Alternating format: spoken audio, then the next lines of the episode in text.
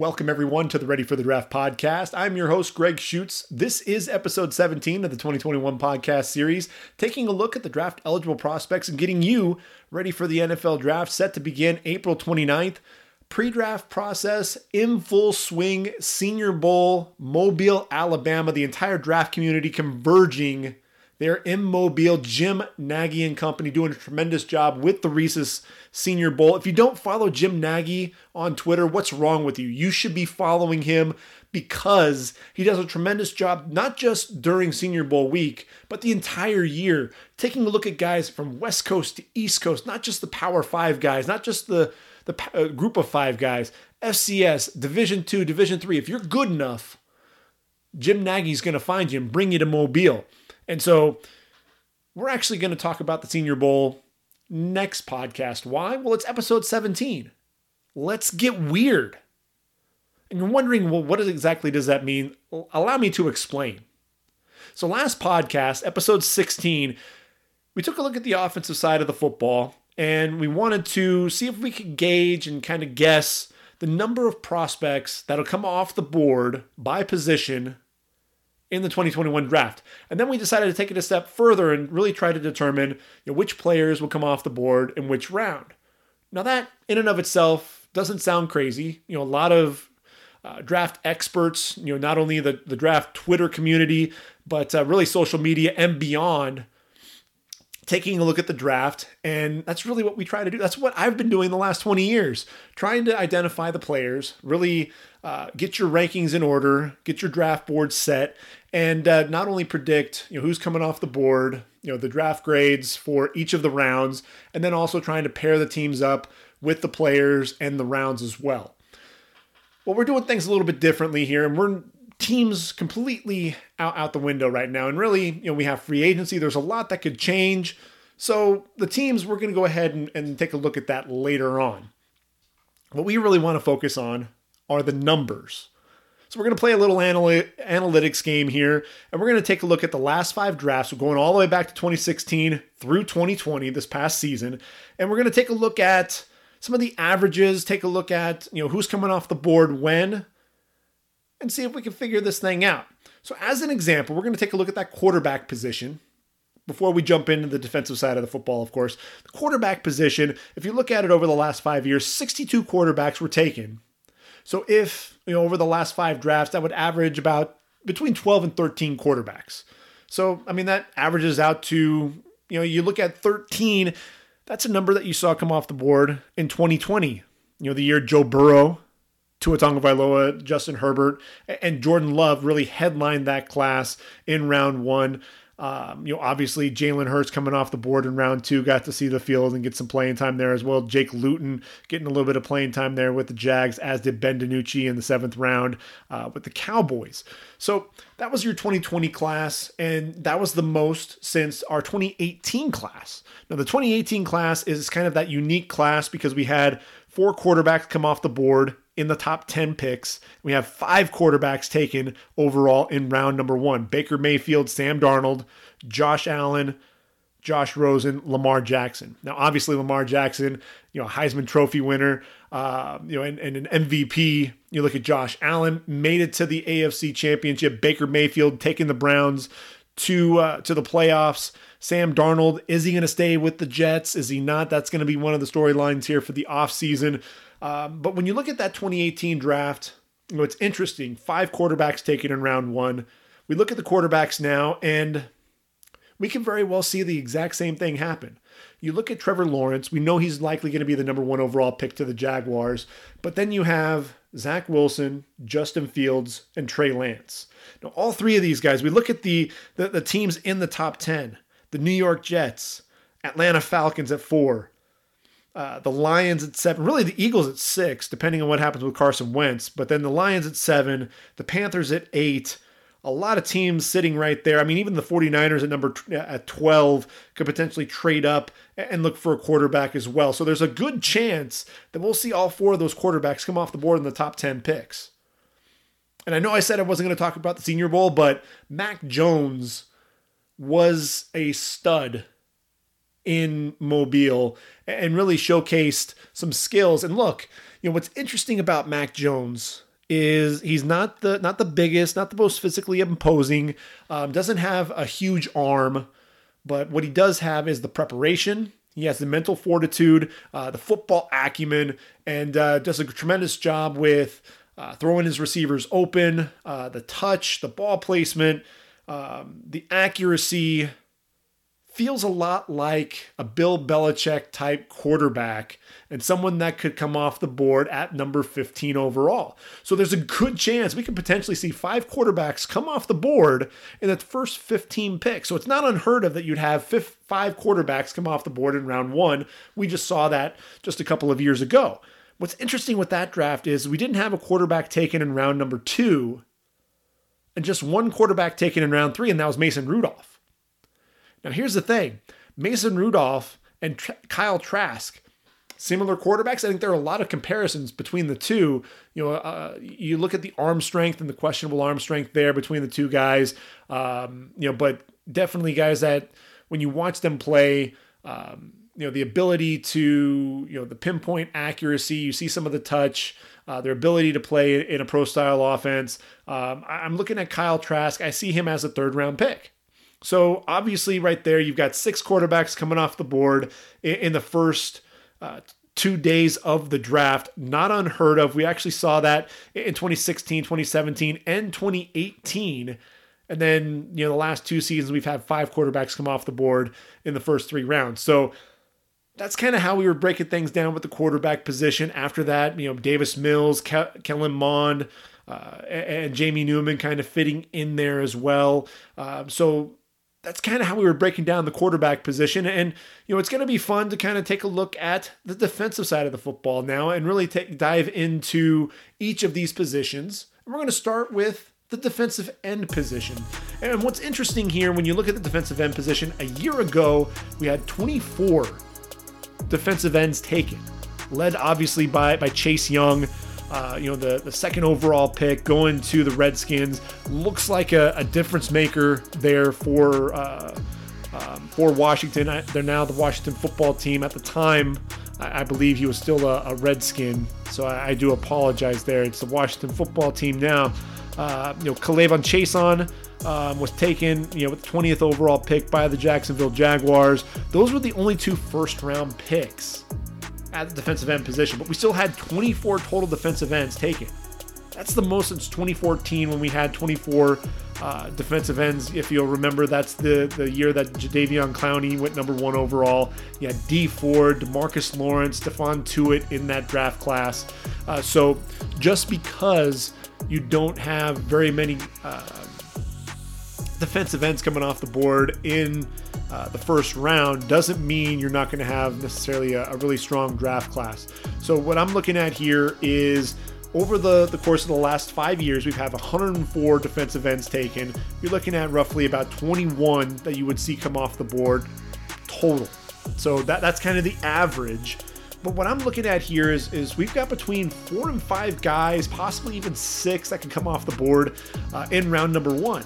Um, now, obviously, you know, Greg Gregory Rousseau is, is the guy that everybody's talking about, and, and rightfully so. I mean, this is a kid as a redshirt freshman, uh, 6'7", 265, bursts onto the onto the scene there for the U.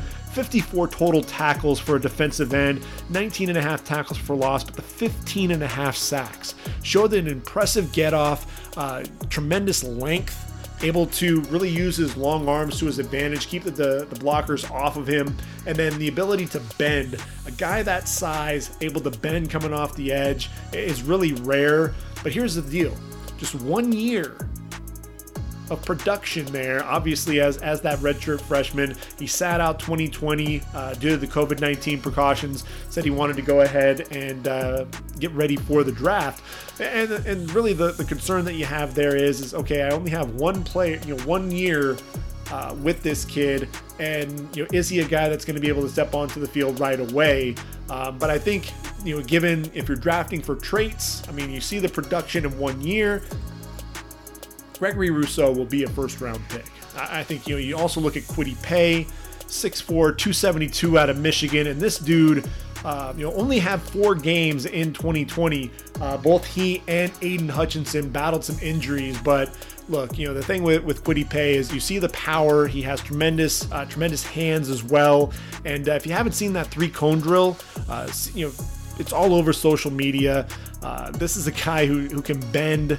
Um, you know, and, and turn the corner in a hurry, can sink those hips and, and really get uh, get get low coming off that edge and uh, flattens out in a hurry.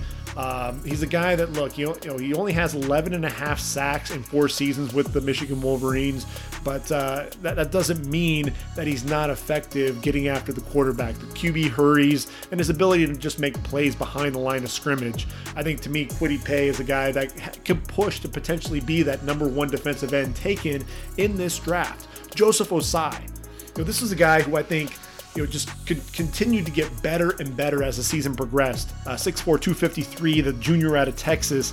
And this was a guy, look, when he came into the year, you know, he was a an outside linebacker. He was kind of moving to kind of almost a rush defensive end. You know, play with his hand in the dirt, would also be a stand-up rush. Um, you know, is he an outside linebacker? Is he an end? And really, I think he, he confirmed that he is a defensive end and a guy that, you know, the motor's always running and a guy that just, you know, I think at the beginning of the year, I was giving him a hard time. I watched some of his spin moves. They looked a little, a little lazy, not all that crisp.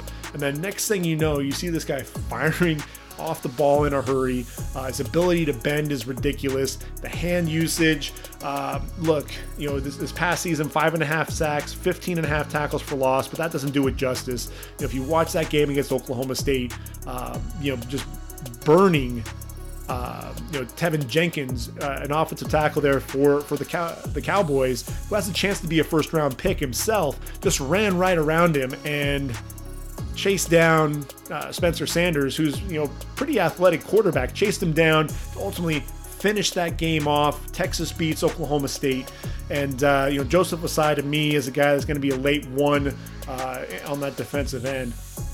You know Jaelan Phillips know, out of Miami, 6'5, 266. You know, another guy who you know, he battled injuries there at UCLA. Uh, 2017, 2018, only played in 10 total games. It was a former number one overall prospect there for the Bruins. Ultimately, decides he's going to transfer to Miami. Sat out 2019 and uh, comes in 15 and a half tackles for loss, eight sacks. And this is a guy I think is one of the more complete defensive ends because he can rush the quarterback uh, with both power and speed, can bend coming off the edge, can take an inside path to the quarterback, and uh, the hand usage, the bull rush is also there as well. The big thing for him is going to be the medicals. This is a guy who I think could end up being a mid first round pick if the medicals check out. That's a big if right now, but he's a guy to me that I think really helped himself there playing this season in Miami. So those are the four guys that I think are, are locks for the first round, in my opinion. There are two other guys that we're really debating whether or not they're going to be first rounders. And the first one's going to be Carlos Boogie Basham there out of Wake Forest, 6'5, 285, big dude. And uh, you know, when I watch him play, he you know reminded me a little bit of, of AJ Epenesa. You know, uses a lot of, of, of hand, you know, his hand usage is, is tremendous. Uh, a lot of power to his game as well. Uh, not overly explosive, but the more you watch uh, Boogie Basham play, the more you actually see him bend off the edge a little bit more for you know for a guy his size. Uh, you know, a, a, guy who I think can be a little. You know, I think he's more explosive than Epenesa. Look, Epenesa, everyone looked at him as a first round pick, and then he runs that 50540, ends up falling to round number two, and the Bills ended up taking him uh, in the second round. Um, you know, I think Boogie Basham's going to run, you know, obviously sub five, you know, in my opinion. I think he'll probably run in the 4 8 range. Is that enough to get him into first round contention? I, I don't know. But, you know, again, tremendous size and the production. Look, 35 and a half tackles for loss, 19 and a half sacks. Uh, you know, a guy that just continues to work hard, getting after uh, after the quarterback. Look, 173 total tackles, and you know that's with only six games played in 2020. Uh, to me, you know, Boogie Basham, look, seven forced fumbles in the last two seasons alone, eight pass breakups as well. Um, he has a great chance to be a first rounder, but it also wouldn't surprise me that he fall, you know, if he falls. Um, so he'll be, he'll be one of those interesting guys, as is Joe Tryon out of Washington. And this is a guy who sat out 2020, 6'5, 262, uh, was an outside linebacker there for the Huskies, but I could envision him being a 4 3 defensive end at the next level. And look, really in, in his first year of, of action as a starter, uh, you know, eight sacks, 12 and a half tackles for loss, a guy that, you know, can get into someone's body. And, you know, what I really, you know, is really impressive with him is the hip flexibility, you know, getting under that pad level, can really drive his man back into the quarterback and uh, has some nice rip moves uh, to ultimately secure that edge and, and get after the pa- after the passer. Um, you know the ankle flexion as well. That's one of the things that you really see. You know, is taking some of those odd angles uh, as he's turning in the corner. Joe Tryon, you know, I, again, it's one of those things you're trying to predict some of these players who are sitting out an entire season. Are they going to be, uh, you know, ready for for the the NFL? And it's one of those things to where, you know, would a team take a guy just based on that potential in in in uh, in the first round? Or would you potentially look at taking the guy in round number two? That, that's where I'm kind of I'm iffy there with Joe Tryon. One other name to uh, of note is Jayson Oweh uh, out of Penn State. Look, you know he's a redshirt sophomore, 6'5", 252 pounds. Uh, really kind of a breakout candidate coming into the season because really he showed up. You know, seven tackles for loss, seven sacks. You know, a guy that you know, was getting after the quarterback. You know, showed some nice speed coming off the edge. And uh, in seven games with the Nittany Lions, had six and a half tackles for loss, but didn't get a, a single sack you know, it was one of those things. He's lined up on one side, Shaka Toney's lined up on the other, and so you're expecting one of the two of them to get home and get to the quarterback. And unfortunately, Jayson Oweh just didn't have that. So really, what you're looking at there is you're scouting for traits, you're scouting for potential more so than the production. And for me, that that scares me a little bit because you know if you're talking about edge rushers, guys that should be getting home and should be getting to the quarterback, really making an impact. I can sit there and draft for traits all day long, but if you can't actually make an impact on the football field, you know, that's really what worries me. I can draft athletes all day long, but if they don't have that fire, they can't actually get the job done there out on the football field, you know, it doesn't make any sense. So to me, I think Jayson Oweh is ultimately a second round pick. So end of the day, when we look at this over the last five years, you know, you're looking at an average of about 3.6. So, all right, you know, four four defensive ends in the first round. We, have got that there. Um, so now you're looking at, uh, you know, I've got another four that will come off the board in round number two. So when you're talking about that, you look at that and and really. Uh, you know, in 2016, 2017, we had eight come off the board in the first two rounds. Uh, last season, we just had six. We did have four come off the board in round number two. Uh, the two other guys that, or the one other guy that I was looking at for round two potential is, Patrick Jones, the second. Um, and look, this is a dude. You know, he's a bad dude. He's 6'5", 260 there for Pitt. He and Rashad Weaver uh, coming off the edge. I would have loved to have seen Jay, uh, Jaylen Twyman there in the middle, uh, rushing from from within and collapse in the pocket. Um, that would have been a nice trio uh, wreaking havoc there in the ACC, as it was. Uh, you know, Patrick Jones a second. You know, 32 tackles for loss, 21 and a half sacks, uh, five forced fumbles four pass breakups in his career, uh, tremendous length, you know, really a, a strong get off. Uses this, another guy with really excellent hand usage, uh, good uh, secondary moves, getting back to the inside to pressure the quarterback. But look, you know, I said I wasn't going to talk about the Senior Bowl, but this was the guy who was matched up against Quinn Meinerz. Um, you know, and again, this is a guy you know from uh, Wisconsin Whitewater, and they said, look, if you're a a D3 guy, if you're good enough, Jim Nagy's going to find you. And this is a guy who absolutely buried Patrick Jones coming off the edge, just really drove him into the ground. Excellent rep there. Um, and that's a, a, big reason why Quinn was the uh, offensive lineman of, of, the, of the week. And uh, when you look at, at, at, Patrick Jones, you know, obviously that wasn't the best rep, but he's still an explosive playmaker coming off the edge. Is he a guy that's going to be a, first round talent? Uh, you know, that's remains to be seen, um, but definitely a, a, guy that I think is, is going to come off the board no later than round number two. So there we go. We've got our, our eight there for the first two rounds. Um, so how many for round number three? Well, What's interesting is we've had no less than three taken, but in um, three of the last five years, we've had at least five, and we had actually six taken uh, in last year's draft. So when you look at that draft class, obviously Peyton Turner is a guy that's really intriguing. Um, you know, a guy that you know he didn't always start for Houston, but he has tremendous length. He's 6'6", 270 pounds. Um, you know, and in just five games with the Cougars, had 10, ta- 10 and a half tackles for loss and five sacks. Tremendously explosive, nine pass breakups in, in his first three years there with the Cougs as well.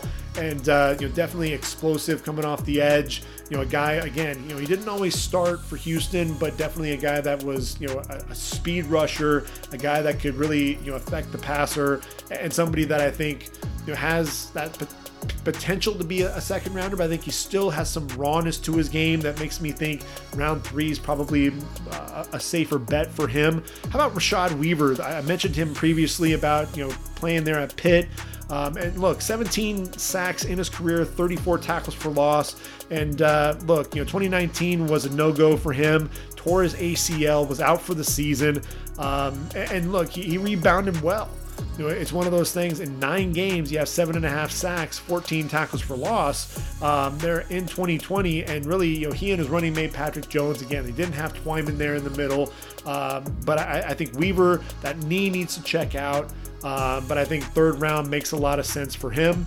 Um, when you look at uh, how about Dayo uh, Odeyingbo um, coming out of Vanderbilt, another dude who's, who's very big. He's physical. He's 6'6", 276. Does a tremendous job setting the edge. Um, has a pretty good burst. Really strong hands as well. Um, you know, gets a nice push into the backfield. Set again, sets the edge against the run, um, but a guy that's going to affect the passer. He's one of those guys. When you watch him play there for the Commodores, the more and more you watch him, the more and more you you like what you see. And uh, so to me, he feels a lot like um, you know, a, a, guy that should come off the board in, in round number two. And uh, you know, when I look at him, you know, he, he kind of reminds me a little bit of, of uh, Tanoh Kpassagnon, uh, a, a, guy that came out of out of Villanova, um, similar similar size. You know, a guy that uh, you know he ultimately came off the board in round number two, and you know, similar athleticism, and so it's one of those things to where round two, round three. You know, I think that makes a lot of sense. You know, if we're just playing it by the numbers, I think Odeyingbo probably comes off the board in round number three. You know, I think Ronnie Perkins out of OU. Obviously, you've got some of the off-field things uh, to, to, check out with with Perkins, uh, but when he made it back to the lineup there in 2020 after sitting out the, the first five games, he was a difference maker. Now, if you don't know what happened off field, uh, he and Rhamondre Stevenson, uh, Trejan Bridges, uh, a receiver there for for the Sooners, they were busted, uh, you know, smoking marijuana. Prior to the Peach Bowl. So they were suspended for the Peach Bowl and then the first five games of the year. And uh, Ronnie Perkins, when he he was there on the sideline for a game before uh, he actually returned, and once he stepped onto the field, he played like his hair was on fire from the from the jump. And this is a guy, he's so explosive coming off the edge, uh, uses his hands really well, bends well coming off, and that, that relentlessness coming after the football. Uh, again, OU's defense changed when he made it into the lineup. It was one of those things, you know, Nik Bonitto started playing a lot better, and uh, and Perrion Winfrey, the, the nose tackle, he suddenly seemed to really just have a you know more pep in his step, and, and Isaiah Thomas, who was really the, the MVP up front, for, for OU, he started playing better. And once you had the guys in the front seven playing better, then you had the back end playing better. Tre Brown, Tre Norwood, a couple of guys that we're going to be talking about here in a little bit. Ronnie Perkins, there was a lot that he, you know, he meant a lot to that OU team. Um, you know, he's a little undersized, um, but definitely a guy that can come off the edge. I don't see him getting past round number three, um, especially when you see the, the type of impact that he made there uh, at OU. And, and, one final guy that I'm looking at here, and that's going to be uh, uh, Ade Ogundeji out of uh, Notre Dame. And really, what I like about Ogundeji is, you know, he's one of those guys. He doesn't look like uh, you know he's going to be overly explosive when you when you see him uh, hit the field. But look, he's 6'4", 268. You know, he's still a physical specimen. You just don't anticipate him moving as well as he does. Uh, had six sacks uh, this past year, really his best year getting after the quarterback. 10 and a half in all in his three years there for the Irish. And, and look, you know, with, with Ogundeji, I think what was most impressive, you know, there was a, a rep in a game where you know the running back trying to bounce the football outside he's able to get off the block and you know I, the name of the running back slips my mind but he was able to not only get off his block but able to move laterally and beat the running back to the spot to the outside and able to drop that running back in space tremendous athleticism for a guy that size. Um, and for me, I think that's one of the things when I look at round number three that makes a lot of sense. Get some of those athletic defensive ends, uh, you know, to go ahead and round out day two. So if we have that have that right, that's 13 defensive ends taken um, in the first three rounds. So if that happens, that'd be the most since 2017. Now, 2017, that, that's a draft that we kind of want to forget, at least at the top of the draft. Uh, outside of uh, you know, Myles Garrett, obviously going number one overall. Um, you know, so Myles Garrett still playing well for the Browns, but then you have Solomon Thomas, you know, Derek Barnett play well for the Eagles, but uh, you know, Jonathan Allen for the Redskins, kind of an up and down career. Um, you know, Takkarist McKinney, Takk McKinley, um, you know, for the Falcons, you know, really has struggled there, as has uh, you know Taco Charlton, who was taken number 28 overall by the Cowboys. Um, really, a, a, an underwhelming draft class at the defensive end position. So we really hope that uh, we get some more players out of this group. Um, if we get 13 coming off the board, but you know that that seems about right when we look at the numbers overall. Um, you know, if we move on to round number four, um, you know, I, I figure we're probably looking at about three defensive ends taken in this round. That's about the average over the last five years. And when you look at it, I think Tarron Jackson out of Coastal Carolina really jumps uh, jumps off the board for me. Um, when I look at him, you know, he's 6'2, 260, so he doesn't have tremendous size, but the production is absolutely there. 42 tackles for loss, 24 and a half sacks, uh, six forced fumbles, a guy that has a motor that just just does not quit. And uh, even though he, he's undersized, he makes up for it with excellent leverage and a, and a nice get off coming off the ball. Does a really good job with the stunts, getting inside and, and shooting past the guard and the, and, and the center. Uh, to me, you know, he's he's one of those guys that just feels like a, a fourth round pick. He feels a little bit like uh, Oshane Ximines coming out of uh, Old Dominion. He actually came off the board in round three, but I think Jackson um, comes off the board early day three. I think that makes a lot of sense. Um, how about Osa Odighizuwa? Um, you know, his brother Owamagbe also came out of UCLA uh, for the Giants. And I look at Osa, you know, another guy who's undersized. He's 6'2, 279, but uh, tremendous power know, the power in his hands is, is off the charts. A guy that's going to rush off the edge, but really what you're looking at, they wanted to line him up inside as, as much as possible. And a guy that had that quick get off, the speed to power, and drive his man into the backfield, can set a really strong edge as well. And you really like that power out of Odighizuwa. Um, you know, I think had he had a little bit more size, he'd remind me a little bit more of, uh, of, of Odeyingbo and could potentially be a, a day two pick but I still see him being a fourth rounder because of his you know his ability to really push that pocket and be you know have some versatility despite his his lack of overall size. Uh, and then how about we're gonna go with Duke, uh, a, a, Duke defensive end. And I know everyone wants to talk about uh, Chris Rumph, but you know the guy that had really a nice year uh, for Duke. Uh, what was uh, Victor uh, Dimuke? I always mess up his name. Dimukeje. Uh, you know, 6'2, 265. And this is a guy, look, the last two seasons, he's had 16 sacks, 17 and a half tackles for loss. I thought he outplayed Chris Rumph this, this season for the Blue Devils. And, uh, you know, a guy that, you know, again, undersized, he's 6'2, but a guy that, that can bend a little bit coming off the edge, has some pretty good power, plays with excellent leverage. And, and so he's another guy. Um, round four feels about right. So you've got some of these undersized defensive ends but guys that are extremely productive and guys that that you know not only understand leverage, but guys that are going to make plays in the backfield. Round four feels about right. You know, when you look at round five, you know, round five, you know, I think when you look at that round, you know, before we move on to round five, round four uh, was when we had DJ Wonnum come off the board for the Vikings this past season. Now, DJ Wonnum is one of those guys that had a tremendous year uh, you know, as a rookie for the defensive end. You look at round number five, uh, Alton Robinson, uh, you know, drafted by the Seahawks. He was a second, I, I, believe he was second in the league in sacks. So round five, you could definitely find uh, some of your edge rushers coming off the board. One of the guys that I'm looking at here is Malcolm Koonce uh, out of Buffalo. Uh, you know, missing his running mate, you know Taylor Riggins, uh, but still had a tremendous year, bending the edge. And when I look at him, you know, 6'3", 250. You know, he's tall, he's athletic. Played in only six games, but still made a, a, tremendous impact for the Bulls. You know, having five sacks on the on the year. Um, he's athletic, uh, bends well, coming off the edge. Really a speed rusher. Um, you know, plays a little upright at times, so that's going to get him into trouble. Really kind of exposes himself.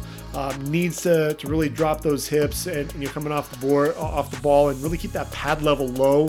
Uh, but definitely a guy that I can see coming off the board round five. How about Wyatt Hubert out of K State? This is a dude, another guy that plays with his hair on fire, gets himself into trouble a little bit, you know, gets some offsides, and not only that, but some personal foul penalties, uh, unnecessary roughness, um, really some questionable calls, uh, you know, so you you question the maturity. He's only a junior, but look, you know the intensity. You know that's one of the things. You know he's he's playing hard, whistle to whistle. Uh, 6'3", 270. Uh, had eight and a half sacks. You know on the year. You know and, and the year before that had seven sacks, 20 in, in, in all for the Wildcats. And uh, you know Wyatt Hubert, he, he's just a fun guy to watch. You know he just he fires off the ball quickly. You know he's got a he bends well. Um, you know, surprised to, to really you know, get that soft edge. And you know, when he flattens out, he flattens out in a hurry, and he gets to the quarterback much quicker than I think anyone anticipates. I'd really love to see how he times because if he times well, we could potentially see his stock continue to climb. He's one of those guys that nobody's really talking about, and I'm kind of not sure why. Uh, how about Daelin Hayes out of Notre Dame? Um, you know, a guy, you know, that I, I don't think you know, had the greatest year. Um, I think he was overshadowed by uh, and a lot of other guys on the defensive uh, side of the football there for Notre Dame. But he's 6'3", 258, uh, has a little bit of a burst coming off the edge, um, you know, but wasn't overly productive. Uh, you know, battled some injuries there uh, for the Irish as well. Just played in three games in 2019. Uh, I think that's probably why uh, we're not going to see him come off the board any sooner than round number five. Um, moving to round six. Now, only two, roughly two guys taken in round six. Uh, the last two drafts, we haven't had any uh, come off the board in round number six, but I'm trying to identify, see what we can find here in round six. How about Janarius Robertson um, out of Florida State? I, I, like the length, you know, with, with him. He's 6'5, he's 260. Um, you know, a guy that can can set a mean edge against the run. Um, tremendous effort chasing the football backside. Um, you know, he, he's just wildly inconsistent. You'll see him as a world beater rushing the quarterback, and then the next play he'll just completely get engulfed, just stand straight up off the ball, and uh, offensive lineman has a, a huge target to lock onto. Uh, but he, he does do a really good job using his length to his advantage, especially playing the run. 20 and a half tackles for loss. So he's a guy that does make a lot of plays behind the line of scrimmage. Uh, he was just so inconsistent that you know I, I, wanted to see more out of him, out of number 11 for the Seminoles. Um, I, I, just I don't know if, if, I could take him higher than round number six. Uh, one other guy that I'm going to go ahead and throw out there for round six. How about Chauncey Golston out of uh, out of Iowa? Know, this is a guy, you know, he, he's 6'5, he's 270. You know, he was a, a running mate for for AJ Epenesa there, and uh, you know, a guy that just continues to work, continues to, to get after the quarterback. Had five pass breakups a, a season ago. Uh, very intelligent football player, high IQ. Uh, you know, over 90 tackles in his last two seasons, 17, I'm sorry, 18 tackles for loss, eight and a half sacks. Um, you know, I, I, like his size. I think he's a guy that is scheme versatile. I think he can be a, uh, you know, a, a, five technique in an odd man front. Um, can also be a, a defensive end in, in, a 30 in a 43 defense. So you know, I, I think because of that, you know, he feels like he probably makes sense as a sixth rounder. And then we get into the seventh round. Uh, Jonathan Cooper out of uh, Ohio State is a guy that I think was a little bit unheralded. Uh, not a guy that a lot of people really wanted to talk about. You know, he's 6'4, 257. But look, he showed off his athleticism there down the stretch for Ohio State, especially in the college football playoff, Big 12, Big 10 championship as well, getting after Peyton Ramsey and Northwestern. Um, you know, a lot to like in terms of the, the, hand usage, being physical, setting a strong edge against the run. Um, tremendous effort getting after the quarterback. Um, you know, when I look at him and I, and I look at that seventh round ra- uh, ranking, I, I look at a guy like, like Jonathan Garvin out of Miami, a guy that I think a lot of people were expecting him to come off the board sooner than, than round seven, but you know, a guy that again was was physical. Jashon Cornell coming out of Ohio State as well. Um, so I think Jonathan Cooper, really, this was his year to kind of step up and, and, take on that leadership role. I think he definitely did that. Um, so I think he definitely deserves to be drafted. I just don't know that he's he's going to get drafted any higher than round number seven. Um, you know, I look at a couple of other guys. Malik Herring uh, is a guy that a lot of people really like, and you know there there is reason to be be excited about the player. Look, he's 6'3", 280.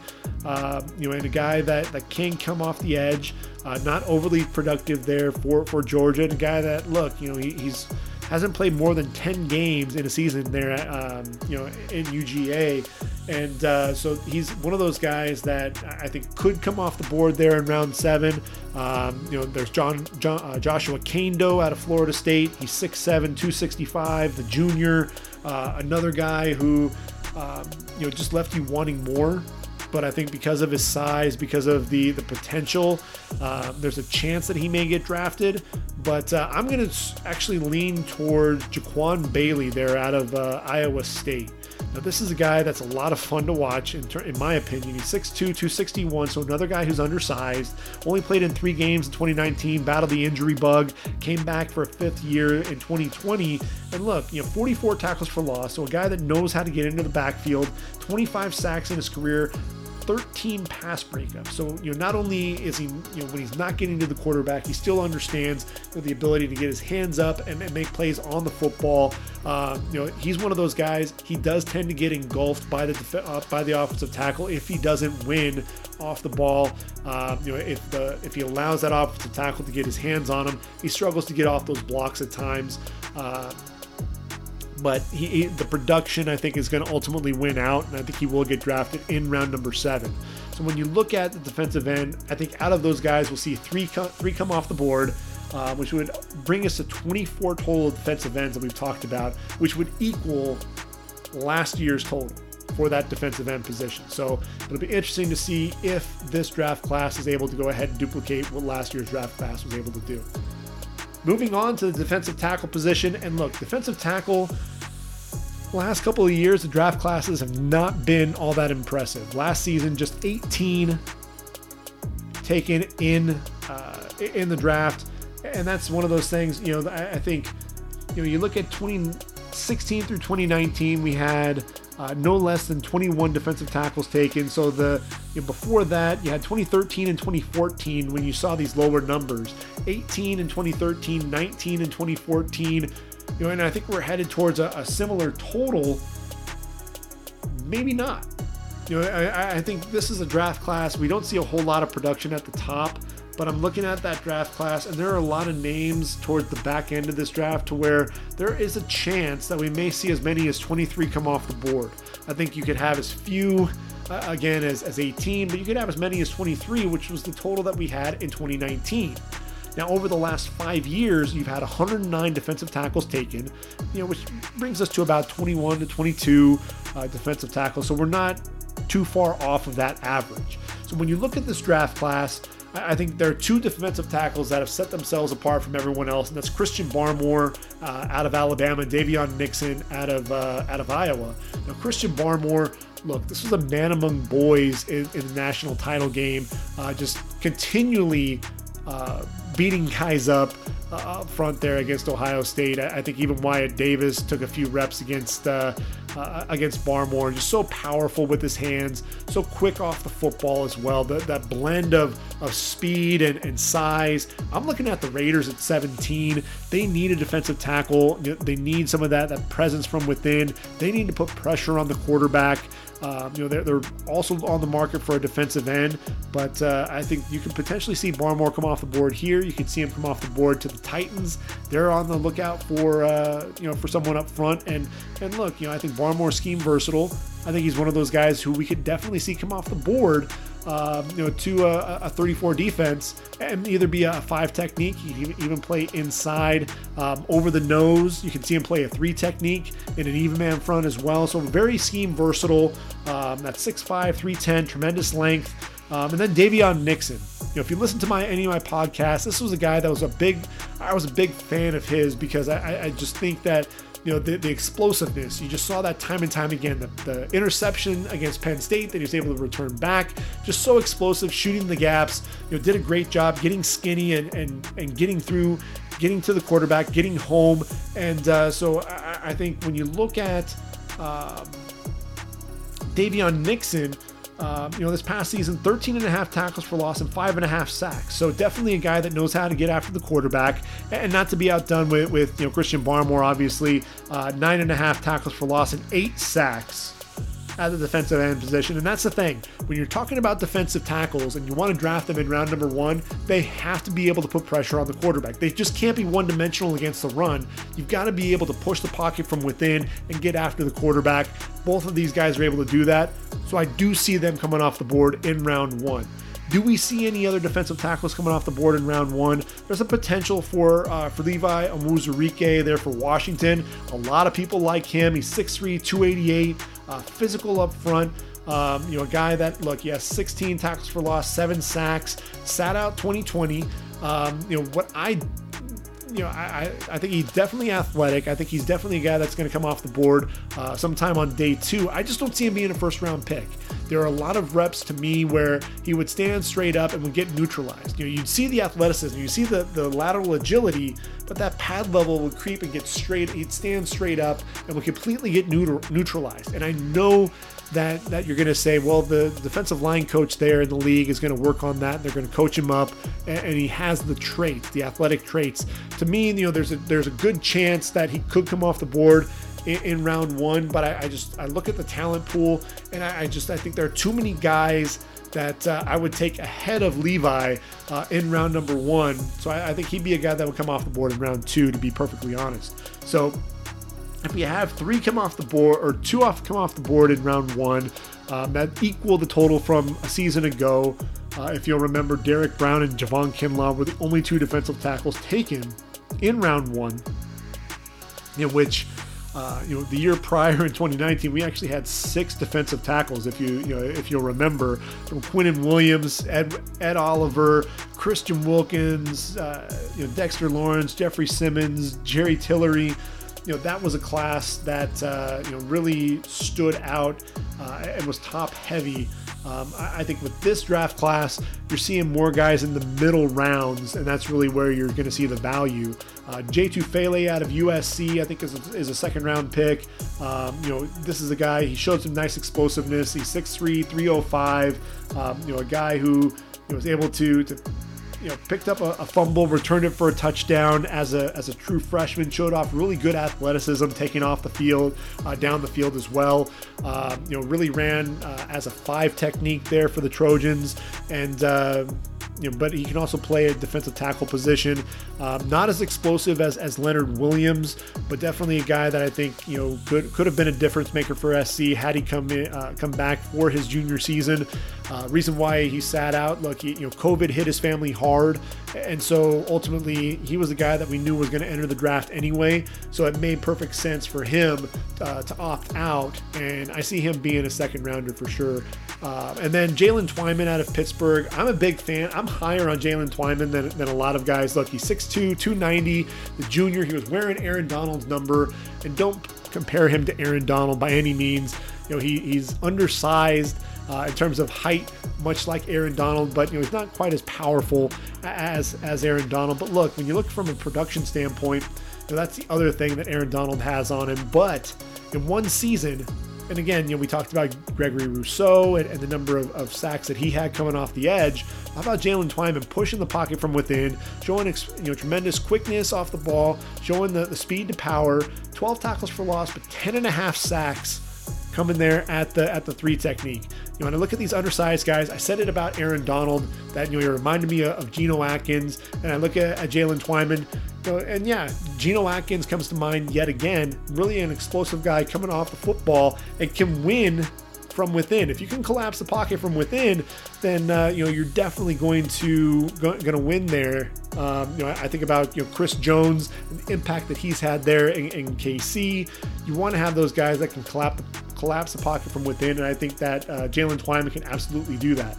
When you get to round three, you know Mar- Marvin William, or I'm sorry, Marvin Wilson out of uh, Florida State. Everybody looking at Marvin Wilson, and they were expecting to see, you know, this guy was a surefire first rounder, but the effort wasn't always there. I thought the motor ran hot and cold, would disappear at times. You know, uh, when he got a got a good burst off the football, he can explode by guys as, as a three technique. Um, you know, even line up over the nose. Um, as a five technique, when they ran an odd man front, he was able to go ahead and get by the uh, by the tackle at times. Really shooting inside, has a really nice rip move and a nice arm over as well. Um, but there was a lot of tape where he would just get stood up, where he would get driven back off the football, and where he just wouldn't make an impact at all. And uh, again, I, I, I, said I wasn't going to mention the Senior Bowl, but uh, he got stifled quite a bit by by Drake Jackson as well. Um, the the undersized and, and short-armed uh, center there for, for Kentucky, he really stonewalled uh, Marvin Wilson. So I think he's gonna his draft stock's gonna slide. I don't know that he's gonna make it out of the first two days, but definitely a guy that I think is going to slide in the draft. I look at Bobby Brown, uh, the 325 pounder there out of Texas A&M. He reminds me a lot of uh, uh, another uh, defensive tackle uh, that came out of Texas A&M and Justin Matab- Madubuike. Now, Madubuike came off the board in round three, number 71 overall. And I'm looking at, at Bobby Brown, and I could see a similar draft spot, draft position for him. Uh, you know, Bobby Brown, uh, you know, 6'4, 325, as I mentioned, seven and a half tackles for loss, five and a half sacks this past year. A guy that just showed tremendous power, just driving his man into the backfield. You saw that time and time again. Um, I think that makes a lot of sense. And then how about Darius Stills out of West Virginia? Come on, 6'1, 285, Big 12, uh, defensive lineman of the year. And so you're talking about one, you move from one guy who showed tremendous power to a guy that showed tremendous quickness coming off the ball. If you watch uh, West Virginia's bowl game, this was a guy that was living in uh, in the opponent's backfield. You know, ultimately he wasn't making a ton of plays, only had a couple of tackles on the day, but that low pad level fly, firing off the ball was blowing up run plays left and right. Uh, you know, look, you know, this last this last season, seven and a half tackles for loss, three and a half sacks, a year removed from from 43 total tackles, 12 tackles for loss, six sacks. He and his brother Dante, who has one more year there for the Mountaineers, were just, you know, they seem to live in opponents' backfield, and the real reason is is that pad level. This is a guy that wins with leverage and wins with an explosive burst off the football. And you know, for me, I look at him. He feels like he should come off the board in uh, in round three. I actually, you know, I'm kind of torn between the, the, third and fourth round for him. I think because he's undersized, he may he may come off the board in round four. Um, you know, and he's one of those guys. He and Alim McNeill are the two that I'm kind of debating. You know, who who's which of these two guys is going to come off the board in round uh, round three, and who's going to come off the board in round four. You know, again, you know, Alim McNeill played in just six games for the Wolfpack, but he's 6'2", 320 pounds. The junior, you know, has 17 and a half tackles for loss, 10 sacks uh, in his career. So another guy that can definitely push the pocket from within, get after the quarterback. Um, I think the production there, I think may end up winning out, and I think he he'll end up coming off the board in round three. Um, you know, surely I think he will. Um, you know, Tommy Togiai, you know, out of Ohio State, a guy that um, really got his chance this year, made the most of it. You know, I think You know, the 6'2", 300 pound junior um, showed that he can get after the quarterback a little bit, can you know be stout at the point of attack against the run as well. Um, and then how about uh, Khyiris Tonga? Uh, out of BYU, the guy that look, you know, he's 6'4", 321, a guy that can can uh, hold the point of attack. Did a really good job. Um, you know, anchoring the middle of that defense, allowing those linebackers to make plays behind him. They had a lot of really athletic linebackers from Max Tooley to, to Payton Wilgar. And, uh, you know, Tonga, I think, was the guy in the middle, though, that was really disruptive, getting after the quarterback. And uh, look, he had five pass breakups this year, so it did a really good job getting his hand in passing lanes as well. Um, I think he's a guy that uh, could be a that third or fourth round pick as well. Um, so when we look at the draft class, you know, traditionally, um, when, when we look at, uh, let's see, about, if we add this up, we're looking at probably about seven uh, defensive tackles taken in, in on day two in the second and third rounds. And, and what we have right now um, with our numbers, we're looking at eight, uh, which would be the, the, the most since 2018. Um, but you know, it definitely feels like that's probably probably about accurate. Um, I've already mentioned Darius Stills with our round four. Uh, I, I, think Tyler Shelvin, you know, the big mammoth uh, tackle there for, for LSU, sat out this past year, and he's one of those guys to me. You know, you know 6'3", 346 and a run stuffer, you know, not a guy that's going to get after the quarterback down after down. He's not a Dontari Poe, but he does take up a lot of space. He reminds me a little bit of Leki Fotu because uh, he can get a push um, up the middle. Just not the most explosive guy. Um, I, I, don't see him going any higher than round four because of that. And uh, Marlon Tuli Tuipulotu there for USC, you know, turned on turned things on um, for for the Trojans, especially you know at the beginning of the season, just continually um, showing that athleticism, really pushing the pocket, getting into the backfield, getting after the quarterback, making plays against the run as well. Did a really good job. Um, if he was engaged, getting that outside arm free to still wrap up the running back, even though he was still engaged with his blocker. Um, you know, the explosiveness. Would have loved to have seen he and, and Jay Tufele what they could have done playing together there. Um, but I, I think he'll not, he won't get out of the fourth round. Um, when we look at round five, you're talking about probably roughly three defensive tackles taken. And so when you look at that, I think Jordon Scott out of out of Oregon, a guy that can uh, show some athleticism, push in the pocket. Um, you know, a guy that nobody's really talking about is Ta'Quon uh, Ta'Quon uh, Graham uh, out of Texas. And what I like about him, he's 6'4", 294, has decent size, but uh, the 21 and a half tackles for loss really jumps off uh, you know, and I didn't realize just how productive he really was. But a guy that continually gets a nice push, uh, getting into opponents' backfields.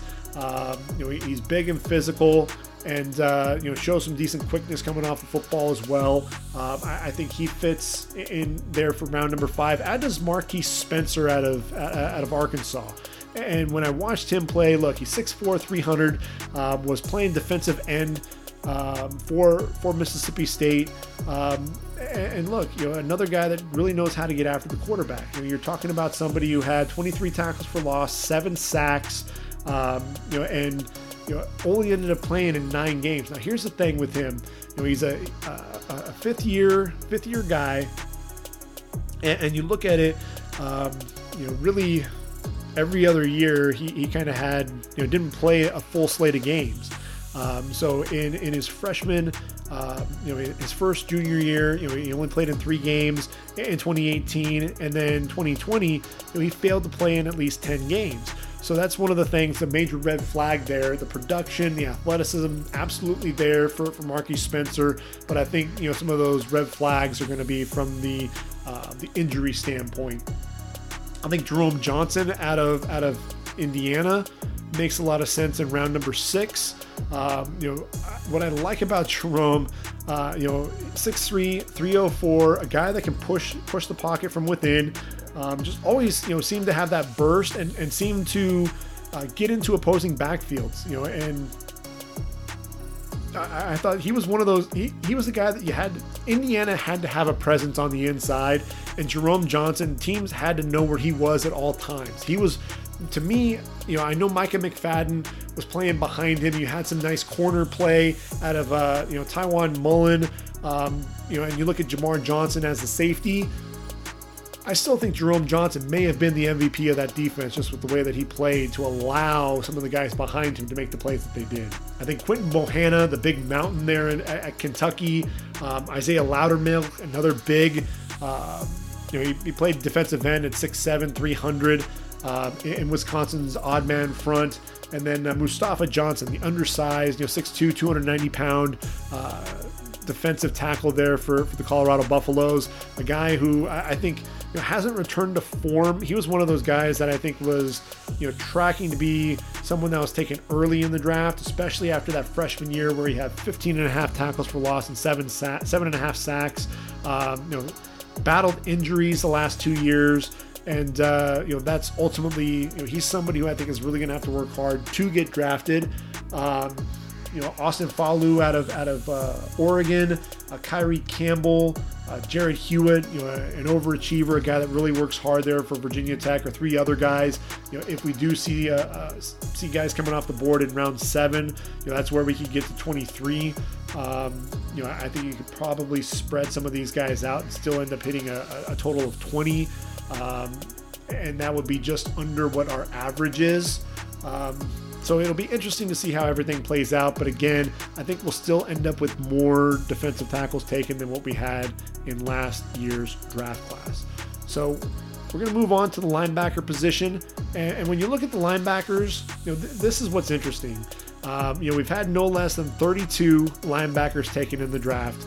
Uh, we average about 34 over the last five years, 171 total linebackers taken. Now, last year's draft class, you know, just 32, and you had Isaiah Simmons, Kenneth Murray, Jordyn Brooks, Patrick Queen all headline that draft, taken in round number one. All guys that were able to make it, make plays there for their teams on the offensive side of the football. Look, we've had at least four linebackers taken in round number one in each of the last four drafts, including exactly four in the last three. And I, I honestly think we're going to see that happen again.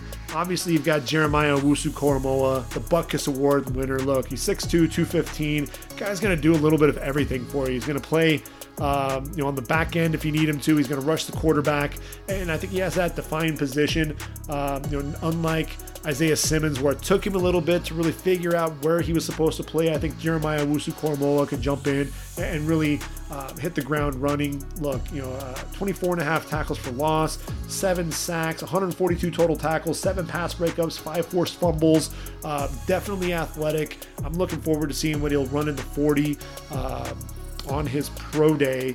Uh, when you look at this, you know, Zaven Collins, look, you know, my favorite player in the entire, you know, entire draft, Bednarik Award winner and Nagurski Award winner, Defensive Player of the Year, uh, 6'4", 260, and really, you know, I, I, thought that he was a breakout player last year, playing alongside Cooper Edmiston there in the middle, and uh, you know, ultimately in 2020, that was his year. 23 was all over the field.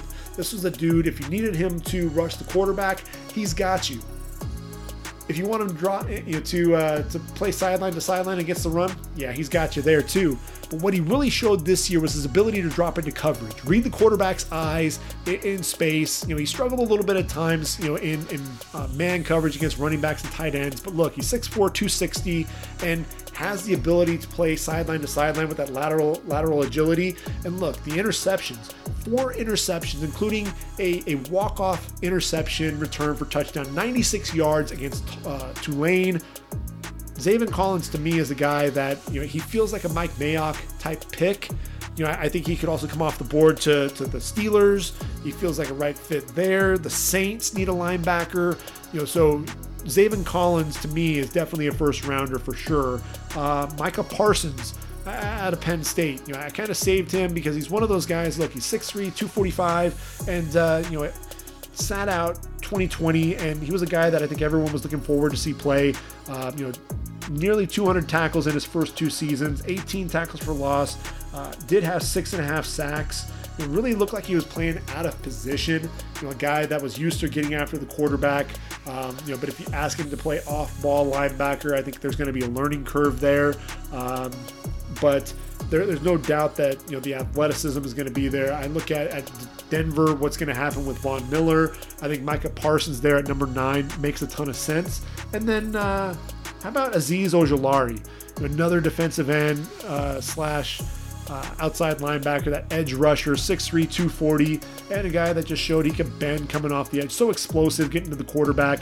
You know, if you watch the bowl game, you know, Georgia was down to Cincinnati, and this was the guy that was wreaking havoc, was unblockable. Uh, the burst coming off the ball, uh, the, the hip flexibility, able to, to really turn that corner.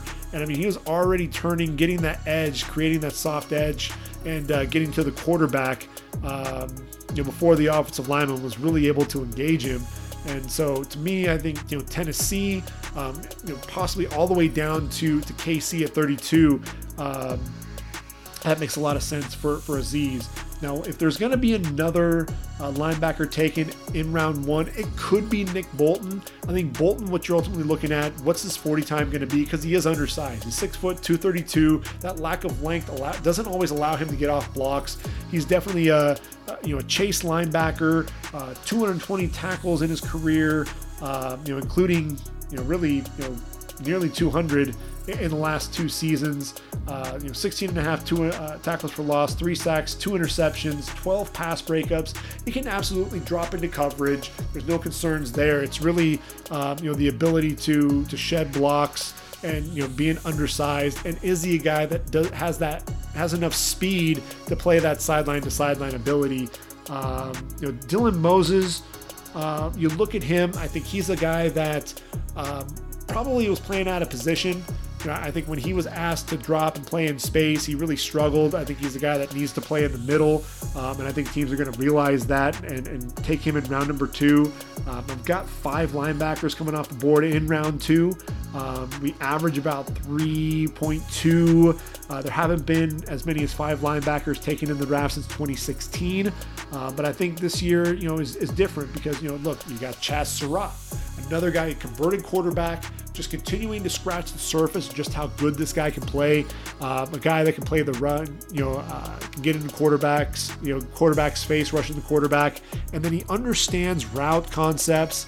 Uh, you know, he was a former quarterback, so he's able to drop into coverage, read the quarterback's eyes, and really understand what's going on in coverage as well.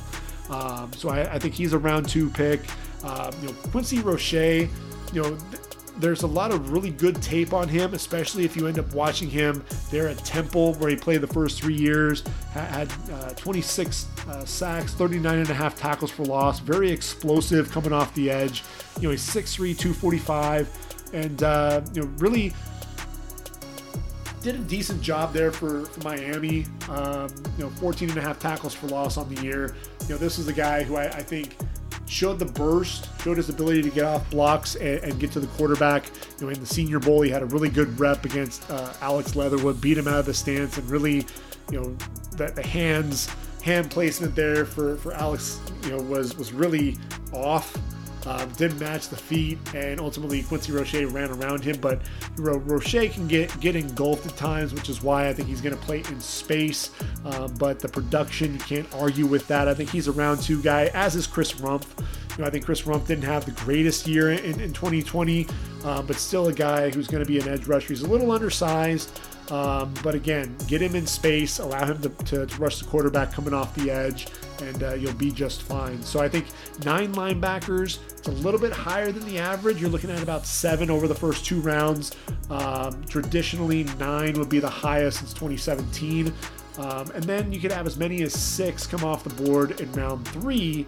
Uh, and so I think Pete Werner, you know, he's an athletic linebacker, guy that looks, you know, plays like a safety at times with with the, the range and mobility. Um, play a lot of positions. Jabril Cox, you know, guy, all he does is return pick sixes. I think he has like four or five in his career between uh, North Dakota State and LSU. Very athletic linebacker. To me, he makes a lot of sense in round three. Baron Browning is another guy. You know, I think he gets lost in space at times, but a guy that can definitely rush the quarterback. And if you ask him to cover, man, he's got you against running backs and tight ends. There's no tight end that really was able to handle Baron Browning. Both he and Pete Werner were even covering guys out on the outside, uh, you know, which allowed Ohio State to really be versatile there at that linebacker position.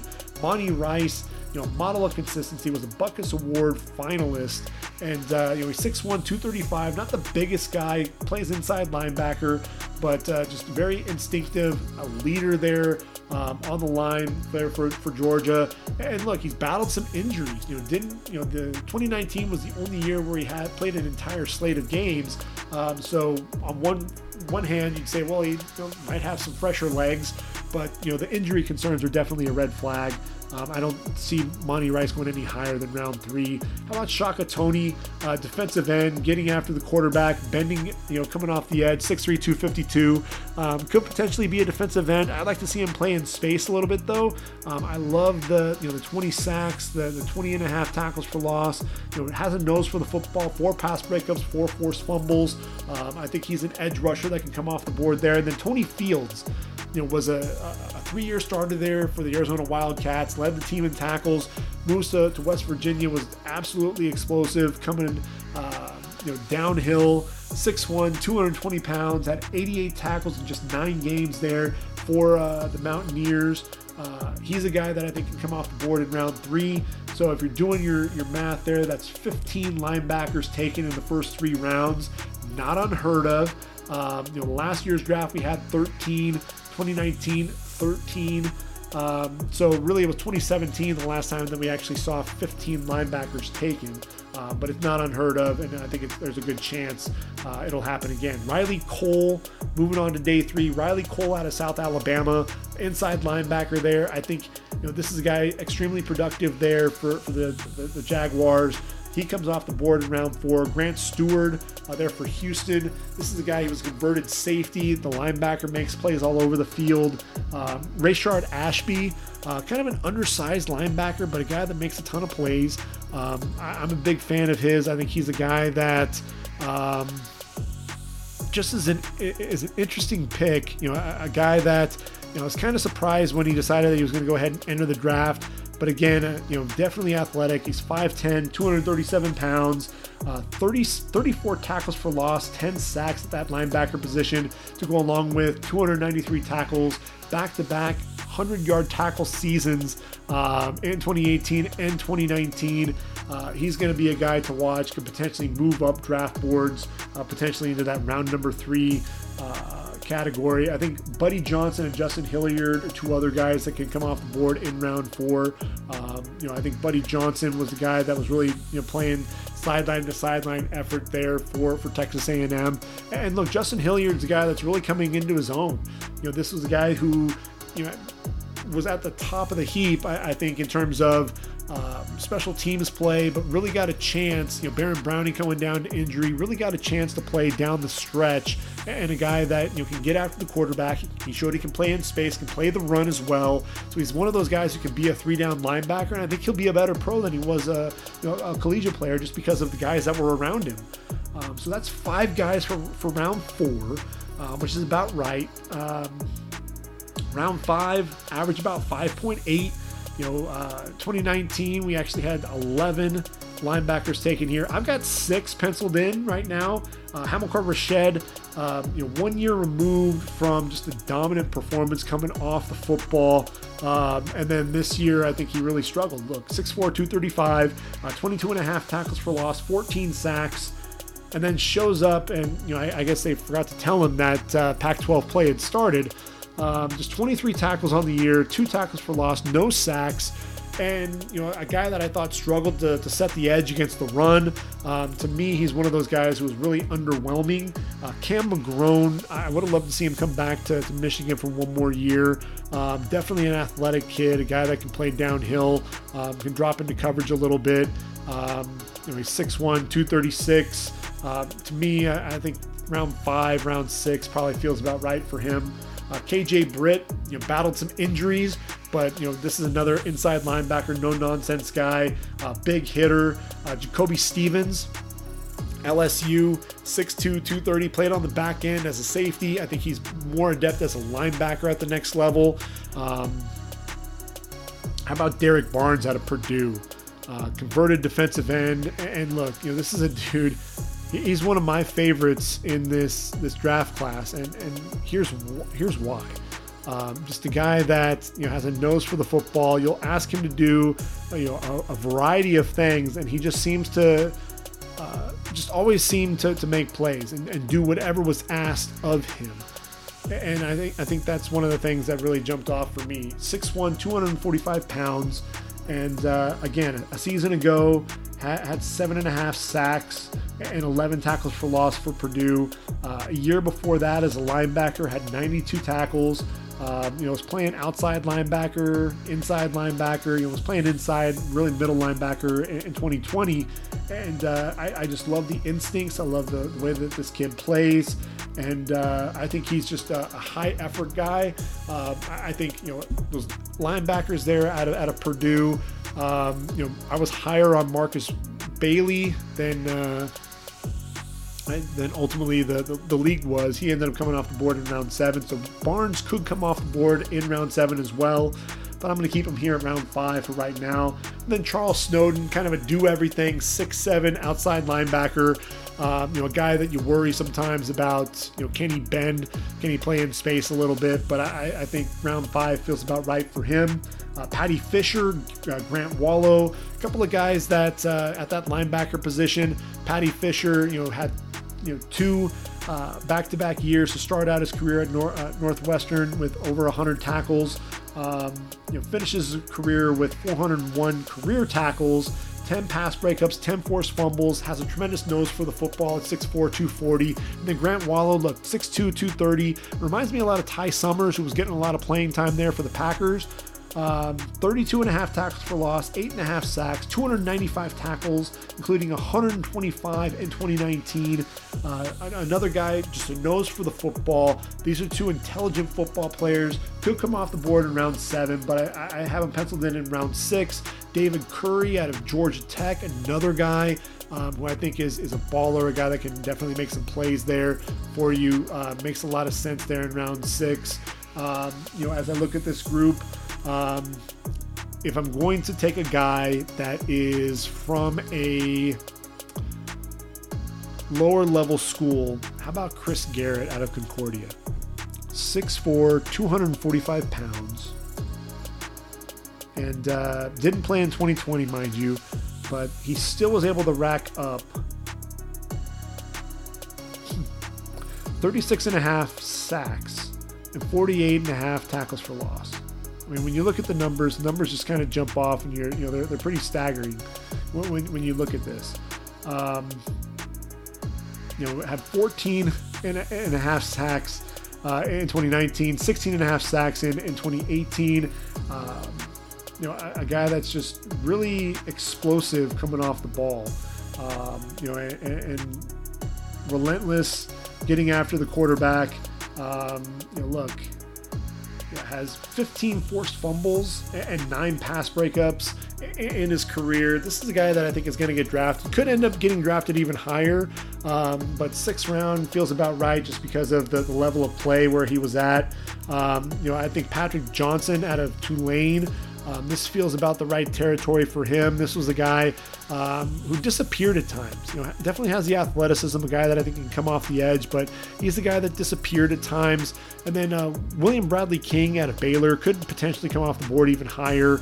Um, he's 6'4, 248, edge rusher there for Baylor. Um, and, and you know, was a transfer, came from Arkansas State and a guy that I think is continuing to get better and better. Um, you know, and he was really a guy that was the most consistent pass rusher there for the Bears. And then uh, how about Ellerson Smith out of Northern Iowa? You know, 6'7", 245 pounds with a defensive end. Uh, Bryce Paup uh, was his position coach, and uh, you know had a lot of high you know held him in high regard. Um, he's one of those guys I think could come off the board in round six. Uh, Jamin Davis out, out, of Kentucky, a, a, very athletic and productive linebacker there for the Wildcats. He's another guy I think that that round six conversation. Ultimately, you're going to have six uh, linebackers taken in round six. Um, you know, average is about 5.8. Um, so it makes makes a lot of sense there. And then five linebackers in round seven. How about Isaiah McDuffie and Max Richardson, the two Boston College linebackers? Both of these guys, uh, you know, were the leaders in, in, tackles. Max Richardson had had 90, uh, 99 tackles in 11 games, and uh, you know his counterpart there, his running mate um, in, Isaiah McDuffie. If you'll bear with me as I try to find him in my notes. Him. But what you loved about about him was was the you know just instinctive play, his ability to to get after the after the football. Really, both of those guys. What I loved about uh, Isaiah McDuffie was his uh, the instinct instincts, and I think that's what you really see out of a lot of the Boston College linebackers. Look, Matt Milano was a Boston College linebacker, um, and he wasn't drafted until the fifth round. And um, you know, when you look at him from a production standpoint, you're like, oh, you know, it was just not not anything overly Im- impressive, um, but a guy that ultimately he was just a good football player. And at the end of the day, it doesn't really matter where you get drafted. At the end of the day, what can you do out on the football field? And Isaiah McDuffie, look, he's 6'1, 224 pounds, 107 tackles in those 11 games. Uh, six and a half tackles for loss, three sacks, a volume tackler. Uh, definitely had a nose for the football. If you wanted to just compare what he did and, and what, uh, what Max did to Matt Milano, look, Matt Milano was 6'1, 221 pounds. He was 163rd overall pick of the Buffalo Bills in 2017. Uh, in his career, 140 tackles. Uh, now, here's the big key 32 and a half tackles for loss and 14 sacks during that time frame. So when you look at that and you compare it to a guy like Isaiah McDuffie, um, you know McDuffie battled some injuries, and that's really going to be his biggest issue. And I think that's why he may get drafted late, you know, on uh, on day three.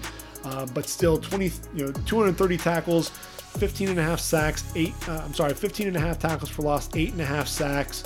Um, you know, so I, I, think he does get drafted, but again, not until day, uh, you know, round seven. Uh, Tuf Borland, a guy that played strong in the middle there for Ohio State, um, and uh, Jordan Smith, um, a pass rusher there for UAB. Really a raw, um, you know, six seven as a rush end. Um, there for the Blazers, but definitely a guy that has some potential. Um, I think that rawness um, is what would prevent him from getting drafted any higher given this draft class. And then Jamar Watson, another guy there for Kentucky. He and, and Jamin Davis. You know, what I love about Jamar Watson was you know the production getting after the quarterback. Um, you know, I, I think he and and, uh, and Jamin Davis kind of traded off in terms of the, the explosive plays there for the Wildcats but uh, they were definitely the guys that were the leaders there um, at the linebacker position for them. Watson, um, you know, a year removed. Well, let's see, the last two years, 21 and a half tackles for loss and uh, 11 and a half sacks.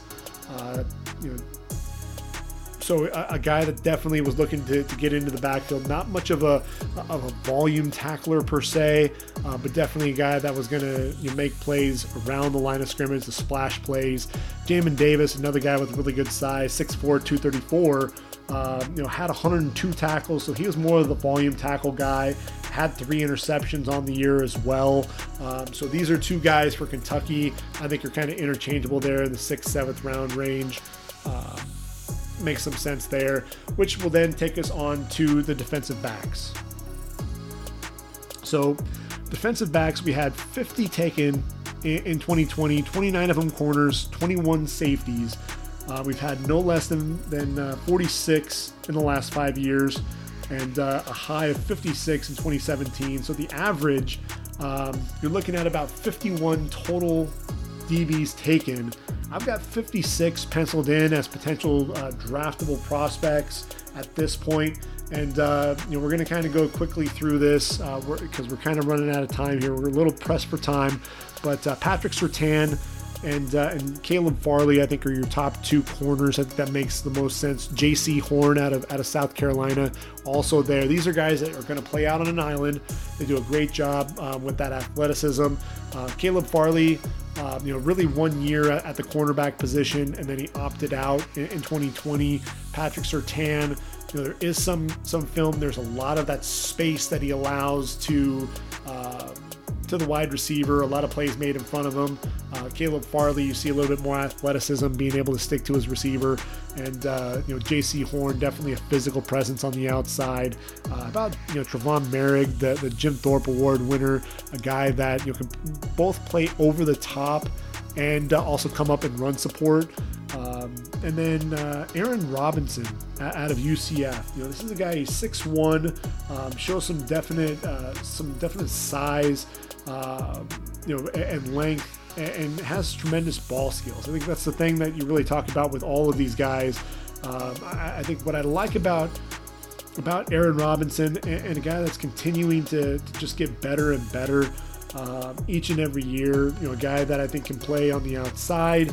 He can play, uh, you know, as your nickel, uh, get inside if you need him to as well. Um, just really a, a, solid player overall. Has tremendous size, like I said, 6'1, 193. Um, those are the guys that I have penciled in. That's five coming off the board there. Um, and then when you look at the cornerback position, you can potentially have one or two guys move into that group because you know, averaging six over the course of the last last five years. We only had three come off the board in 2019, um, but what you're looking at is about between six and eight um, is traditionally what you're going to see there. Um, you know, that's what you saw in the last last five drafts. Uh, in the second round, though, is where you see a lot of value. Uh, what's crazy is we're talking about nine DBs coming off the board in round two. We've seen as many as 11 come off the board in 2017. In 2019, there's something about odd years because in 2021, I've got 11 guys for you. Eric Stokes and Tyson Campbell coming off the board in round two. Two corners there for, for Georgia. Um, I think Eric Eric Stokes has the athleticism. Tyson Campbell has the size. He did get worked at times um, you know, especially by, by Kyle Pitts um, when, when UGA played Florida. But you watch his game against uh, guys like Seth Williams and did a tremendous job shutting them down as well. Eric Stokes has the athleticism on the outside. Uh, two guys that, that are going to be uh, nickel uh, corners, but definitely guys that uh, can make an impact. Asante Samuel Jr. didn't have any interceptions coming into a senior season, had two right off the bat. Um, definitely instinctive. Elijah Molden um, is another instinctive uh, nickel that, that, makes a lot of sense coming off the board here. Um, Shaun Wade, you know, I, I I'm struggling with him, trying to figure out where I want to put him. Um, is he going to be? He's definitely not a first rounder. I think he played his way out of that. You know, you watch him against DeVonta Smith, just looked like he was jogging, even when he was coming across the formation when DeVonta Smith went in motion on, on that touchdown uh, coming across the field. He just didn't look like he could keep up and that worries me about you know the long speed. Is he going to be a safety? Is he going to be a guy that plays inside? Second, third round, you know, for Shaun Wade, I've got him penciled in at number, uh, you know, in the second round. Um, and then you know, Ifeatu Melifonwu, you know, uh, you know, his brother uh, was a second round pick. Why not make another Melifonwu? Um, you know, uh, you know, a second rounder. He has tremendous size, has the length. Uh, you know, when he locks onto a receiver, uh, you know, a guy's not getting by him. You know, he uses his hands to his advantage, very physical presence. What I worry about is his ability to sink his hips and be able to uh, to move laterally. Know, that's really the worry that I have for him. That's really the worry that you have about a lot of uh, the bigger corners. And that was one of the things that happened uh, against Trevon Grimes at the Senior Bowl. Uh, was you know Grimes using his you know a couple of quick moves there and, and shot to the inside, and uh, ended up going down. Um, so that's that's a little troublesome, a little worrisome. But uh, I think the athletic skills you know are, are, are going to outweigh things, and he'll be a second rounder for sure.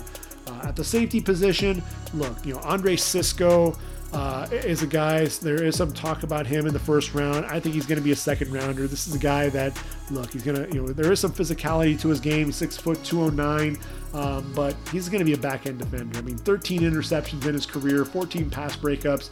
This is a guy he, he's he's your center fielder. He's your guy that that understands angles, takes great angles to the football. Uh, speaking of angles to the football, how about Talanoa Hufanga out of USC, 6'1", 215, the junior. He was a heat-seeking missile for the two, first two years. Played with reckless abandon, had no regard for his body, would throw himself all over the field. This year, he was a lot more calculated. And when you watched him play, you know, he was able to get, you know, rush the quarterback coming off the edge, was able to play play the run, um, and it was dropping into coverage. You know, had four interceptions on the year. A guy that, you know, every time USC needed a big play, number 15 was right there. I think Hufanga to me shouldn't get out of the second round. Uh, another guy who, you know, people were kind of knocking him a little bit. You know, they were moving him down on his draft on their draft boards for some reason. Um, but he was a Thorpe Award finalist for a reason, and that's Richie Grant, Central Florida, six foot, 194, a guy that can play over the top. And he has 10 interceptions in his career, including six as a sophomore, 17 pass breakups, including eight as a junior, 290 tackles, including 108 as a sophomore. And, you know, he can even you know, make some plays behind the line of scrimmage, 11 and a half tackles for loss. Oh, he also had five forced fumbles as well. Uh, you know, a guy that he's not just a back end safety. He's a guy that can also play in the box. He's very versatile. I think you know he reminds me a lot of, uh, of Antoine Winfield because uh, he can play all over the field and, and, do a lot of things right. I think he's the guy. If there's going to be a, a, sleeper safety that's going to be taken in round number one, it should be Richie Grant. Um, Jevon Holland, everybody's fallen in love with him. I've kind of moved him down on my draft board. To me, he kind of almost feels like he'd be an inside corner. Um, you know, a guy that has tremendous um, punt return ability, 15.3 yards per return as a sophomore. Um, you know, I, I, think everyone looks at the nine interceptions and 10 pass breakups, has tremendous ball skills. There's no doubt about that. Um, but I, I, think, you know, being able to, you know, he's more of a back end guy to me. I, I don't think he's going to be the most physical safety uh, by any stretch of the man, uh, you know, uh, of the imagination. Hamsah Nasirildeen, you know, this is a guy I wish he would have been able to play uh, and get more playing time this past season. Tremendous length, 6'4", 220 pounds, um, had you know 192 tackles in, in the last uh, in 2018 and 2019. Had just played in just two games this year, um, but a guy who has tremendous range and athleticism and for me, you know, he's one of those guys. There isn't a ton of stiffness in those hips either. So, you know, very fluid athlete for, for a guy his size. Um, you know, that, that's our 11 uh, there in round two. In round three, we've got eight coming off the board.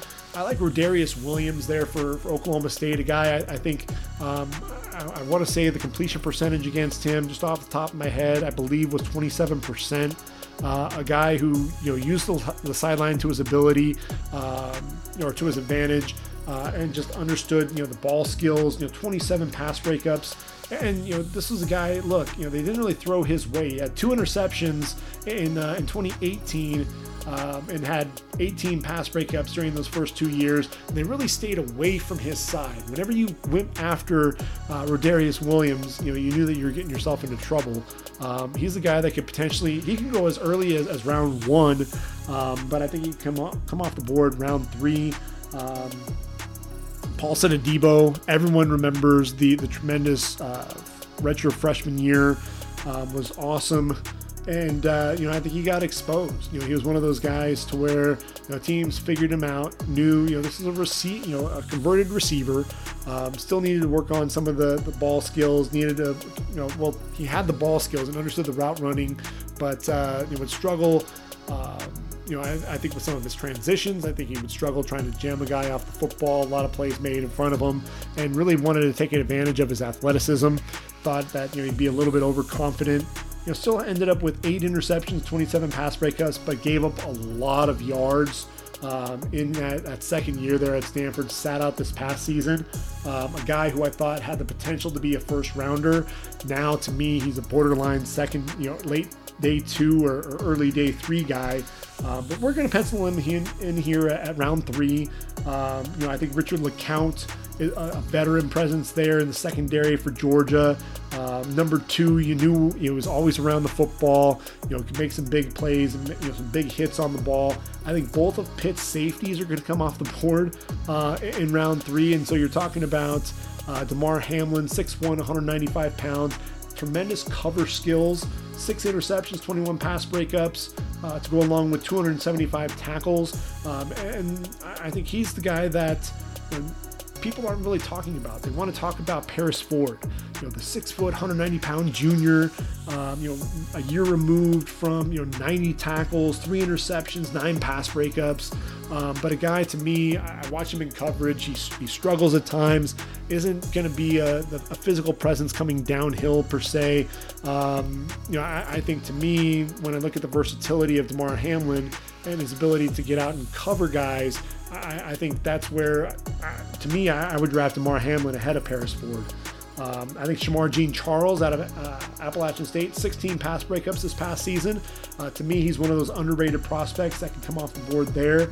Um, I, I, think um, Shawn Davis out of Florida, um, is a physical safety, physical presence there on the back end of the defense. I think he makes sense, as does Ar'Darius Washington. He's undersized, he's only 5'8, 178 pounds there for TCU, but the redshirt sophomore, another playmaker. Look, had five interceptions in 2019. Um, definitely has, has, those ball skills. Um, learned quite a bit playing. Uh, you know, alongside Trevon Moehrig as well. I think he has a chance to be a, a, a third rounder as well. So when you look at it, you know, you're talking about um, what I had 16 in the first two rounds, then another eight in round three. So that's 24 guys coming off the board.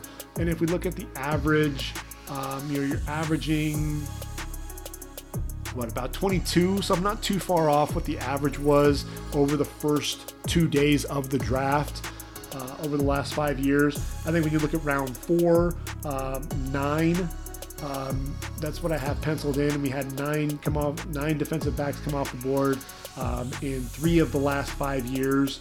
Um, I think Reed Blankenship, Trill Williams um, at the safety position, Caden Stearns. To me, I, I don't see him as a as a uh, day one or day two pick. I think both of Missouri's uh, safeties, physical presence, guys that can drop into coverage a little bit as well. Joshua Bledsoe and Tyree Gillespie, they're coming off the board in round four. Israel Mukuamu, um, I, I, think there's some really good tape on him because, you know, and it's look, he's 6'4, 205, you know, and everyone wants to fall in love with with the the length, but you know, I've seen this guy get turned around quite a bit, and that's the part that worries me. Yes, he had four interceptions in 2019 to go along with the nine pass breakups, but man, this guy got picked on at times, um, especially against some of the, the top route runners. So I worry about him. You know, so that's why. Um, you know, in terms of you know where he's going to be, I think he'll be a late fourth round pick. Uh, Wildgoose, you know, he was one of the better corners there in the Big Ten. Uh, same with Ambry Thomas. He sat out 20 uh, the 2020 season, showed up at the Senior Bowl a little bit heavier, put some pounds on him. You know, he was really lean. Um, you know, and, and, kind of slight there when he was playing at Michigan. Uh, the other thing too, I thought that you know, teams picked on him at times. You know, Michigan, their, their corners are really handsy. Uh, Lavert Hill and David Long, you know, get, coming into the league, definitely handsy. To me, Ambry Thomas, people are talking about him as a potential top 100 pick. I don't see him coming off the board any earlier than round number four, to be honest. And then Tre Brown. This is a guy he was D, you know voted as the DB of the week there at the Senior Bowl. Really happy for Tre Brown for for the Sooners. He's 5'10", 186 pounds. Probably going to play inside. Um, but look, you know, a guy that really came on for the Sooners had three interceptions this past season. Uh, 31 pass breakups. So you see the ball skills. That's definitely evident. Um, you know, definitely a, a, guy that stepped up and played well for the Sooners down the stretch. Had some really key interceptions. And uh, look, number six, also uh, a weapon in uh, the kick return game as well. Uh, you know, returned 55 in his career for the Sooners, so definitely a guy that uh, is versatile. I think he makes a lot of sense as a round four guy, but somebody who, if he tests really well, could potentially see his draft stock move into uh, day two consideration. So moving on to round number five, um, average right around 6.2. And that's essentially because we had eight come off the board in round five in 2017 and 2018. I had five come off the board um, in, in the other three years. So you're looking at, I've got about seven coming off the board here. Um, you know, and so I, I, think you've got James Wiggins, the, the, the safety out of uh, out of Cincinnati. I think you know the, the veteran presence there battled some injuries in 2019, but he was definitely a you know playmaker. Uh, Thomas Graham, the corner out of out of uh, Oregon, a guy that sat out the 2020 season, but a guy that just continued to make plays. 32 pass breakups, including 28 in the last two seasons uh, that he played there for the Ducks, to go along with eight interceptions. Uh, tremendous ball skills, um, you know, and then returnability as well. Took one of those uh, interceptions back to the house as a sophomore for the Ducks. Um, you know, Kolby Harvell Peel. This was the guy who I thought you know was really the heart and soul of the of the back end of that defense. You really had you know Rodarius Williams on an island shutting things down, but uh, you know, when you look at Kolby uh, Harvell Peel, a guy that was kind of a converted linebacker, um, you know, but definitely showed tremendous range. You know, he's six foot, 210 pounds and uh, you know, 17 pass breakups, seven interceptions, including five as a sophomore in 2019. Um, you know, a guy that just had a nose for the football for for the Pokes on the back end of that defense. Um, also looking at uh, you know Camryn Bynum out of out of Cal. I'm a big fan of, of, of Camryn Bynum.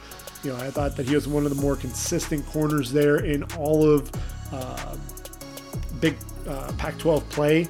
Uh, Jamar Johnson, the safety out of Indiana, 6'1, 197, and uh, the junior, four interceptions this past season. Know, he was one of those guys. I thought he did a really good job, you know, just taking the, the right angle to the football, whether it was you know, the ball carrier or uh, dropping into coverage. He always seemed to be right around the football, making plays. Um, showing up and arriving at the right place, your right place at the right time. Um, and you see it and you're wondering about, well, you know, is he just getting lucky? But it just seemed like he, you know, time after time, you know, there was there was Jamar Johnson yet again. I wanted to see him come back for one more year because I thought that maybe he could make a push to be a, a guy that could come off the board in the, in the first two days of the draft, and wanted to see him kind of continue to be that leader of the defense uh, for Tom Allen. Unfortunately, you know, he decided he wanted to enter the draft, but I still think this is going to be somebody that'll still come off the board uh, in that round five range. I think that makes some sense. And then one final guy is going to be Avery Williams. Now, here's the thing with Avery Williams, you know, a guy who you know may not necessarily be known as a as a corner as much as he's he's a return man. And uh, it's just some staggering numbers. He's 5'9, 195, so he's a bit undersized, uh, but still four interceptions in his career, 22 pa- uh, pass breakups as well. But he's an All American for a reason as a return man. Six punt returns for touchdown, three kick returns for touchdown. So when you're looking at this, the versatility and his ability to make plays in his own special teams, Avery Williams to me is one of those guys. Um, I, I, think if he were a little bit taller, you'd probably see him come off the board in the first two days of the draft. Um, you know, he may even come off the board in round four as it is, but I've got him penciled in in round five. I think that makes some sense there. And then Kelvin Joseph, you know, a guy that decided he was going to go ahead and uh, declare for the draft.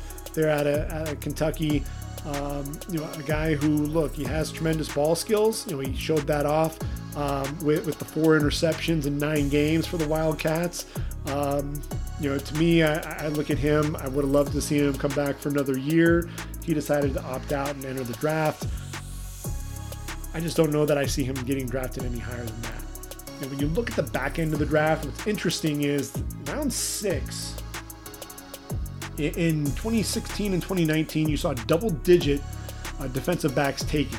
Uh, last year, we only saw five, um, which is kind of that, that anomaly. You know, it gets us to about 8.4, and I've got nine coming off the board here.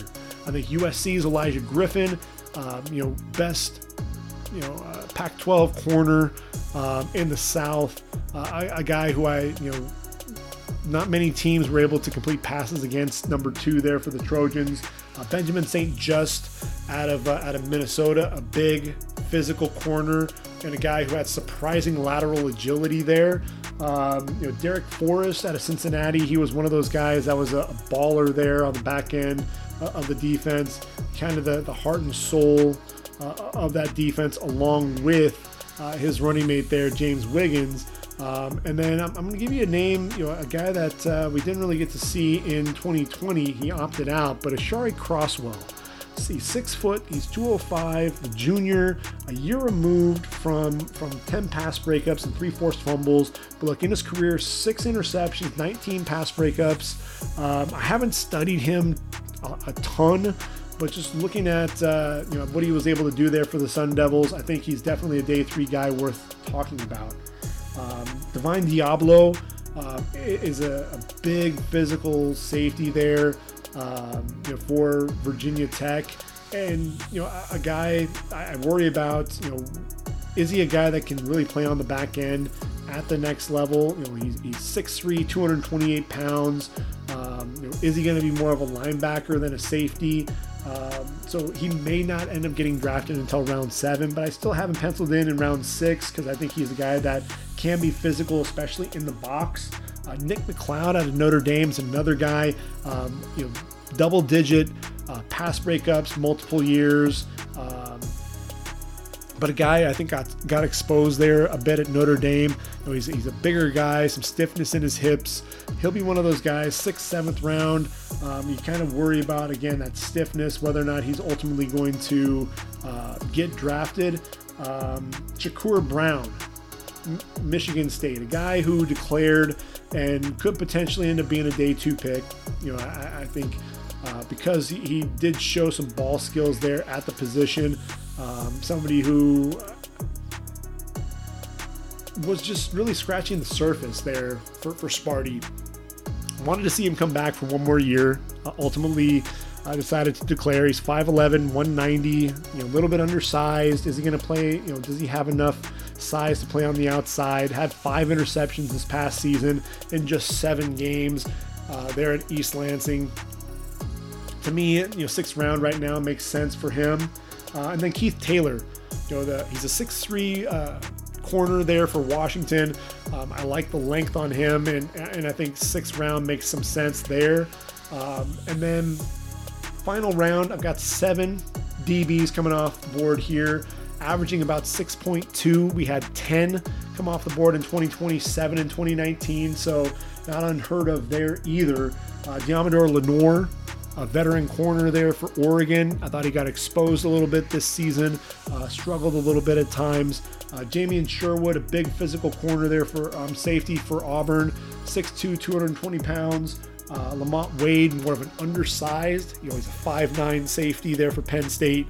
Um, let's see, uh, Nahshon Wright out of uh, Oregon State. Pretty good cover skills, um, and I think better than than expected hips as well. Um, know, he's 6'4", 188. He's only a junior. Played two years there for the Beavers in Corvallis. Five interceptions, has five pass breakups. Teams really wanted to kind of stay away from him uh, because of his size and length. You don't see too many 6'4 corners. Um, so when you look at a lot of the, the, the corners that come off the board that are uh, have a lot of that size, uh, you know, Lonnie Johnson um, went to the Texans in, in round number two um, in, in 2019. He was one of those taller, taller corners. Uh, Isaiah Johnson came off the board in round four. So, so some of these bigger, bigger corners, Nahshon Wright is one of those, could come off the board uh, much earlier than round seven, and uh, you can potentially see, see, some of these other guys, um, you know, potentially some of the safeties slide towards the back end of the draft. Um, you know, Mark Webb um, was a guy really versatile, kind of played all over the place there for, for UGA. I think he has a shot there to get drafted. Kary Vincent uh, there for LSU, and uh, you know Brady uh, Breeze there for, for Oregon. Look, you know he was the the Pac-12 defensive. I'm sorry, the Rose Bowl defensive MVP. Uh, opted out in 2020, decided to, to declare for the draft. Limited athletically, um, but a guy who I think will end up getting a shot. I think he ends up getting drafted as well. There are a lot of names that I didn't mention um, that have a chance to end up making themselves known, like Tre Norwood out of Oklahoma, six foot 194. Um, had five interceptions this past season, including one that he took to the house. Um, in the bowl game. And so I think Tre Norwood is one of those guys who could definitely move his way into the draft. There are some guys that I've mentioned um, on the back end there that really are going to have to push and, and, fight to to get drafted. And this is one of those guys who I think could end up moving his way into things at the linebacker position. Ernest Jones out of South Carolina, the 6'2", 230 pound inside linebacker. This is a guy, um, you know, he really needed to come back to, to Columbia for one more year. But uh, in the last two seasons, 183 tackles, 10 and a half tackles for loss. Really a, a volume tackler. Um, you know, a guy that uh, made a lot of plays in front of him. Um, Erroll Thompson, same way, six foot, 254 out of out of Mississippi State. Uh, Antjuan Simmons, here's an interesting guy from Michigan State. He's six foot, 225. I think he'll run well and, and test well. Uh, 230 tackles in his career, 26 tackles for loss, including 24 the past two seasons. Four and a half sacks. Uh, you know, a guy that just always seemed to fly around to the football. Uh, you know, he, he, could play well sideline to sideline, and he just seemed to, to, to really time his his uh, his breaks heading into the backfield. You know, he, he, he would time the snap count really well. You know, he'd run the alley just to read and react. The instincts. To me, he's a guy that he's undersized, but he does fit the mold of that, that new age linebacker. And, you know, the more I look at it, I think Antjuan Simmons because we're going to do this study again. We're going to go ahead and try to, to figure this out as we get closer to the draft. I think I'm moving Antjuan Simmons into my draft, uh, which means one of those linebackers is probably going to get kicked to the curb. Um, but uh, you know, I, I, think Antjuan Simmons is one of those guys that uh, would make a lot of sense uh, getting drafted, probably in those those mid to late rounds. But somebody who I think can definitely uh, make some noise at that linebacker position. So those are the guys that I you know that I could definitely see sneaking into the draft. And uh, hey, we made it. We got weird. We took a look at a lot of numbers, a lot of the analytics, and look, it's I know it. You know, the draft is an inexact science. I mean, that's why you know if everybody had all of this figured out, you know, then you know we'd be running the NFL franchises. Um, but uh, you know, it's one of those things. that still it's fun. It's fun to sit down. It's fun to take a look at uh, and to, you know the development of these players and to really you know evaluate talent, figure out the, the best fit for these guys, and that's something that we're going to do over the next couple of months. But I wanted to play the numbers game a little bit, take a look at what what you know past drafts shown us. What is the average number of players, and can we accurately predict the number of players to come off the board, you know, in each round at each position? You know, and even better, can we guess who it's going to be? So I, I, think it was at least a lot of fun to, to, take a look at it, to kind of break down some of these players. And, look, um, you know, will we see four defensive ends taken? You know, and ultimately, when I'm looking at it, if we add everything up, you've got 24 defensive ends and uh, 23 defensive tackles. So again, like I said, not out of the ordinary there. And then your linebackers 50, I'm sorry, 37, uh, which would be the, the most since 2018. And then from a defensive back position, you're looking at 56. So that ultimately you know, would be the most since 2017. That puts us at 140 defensive players. So, you know, we might be a little bit on the high end in terms of, of our, our numbers. So ultimately what I'll have to do for our next by the numbers uh, which we'll be doing sometime probably in, in April, just to kind of play the, the numbers game and have some fun with it again.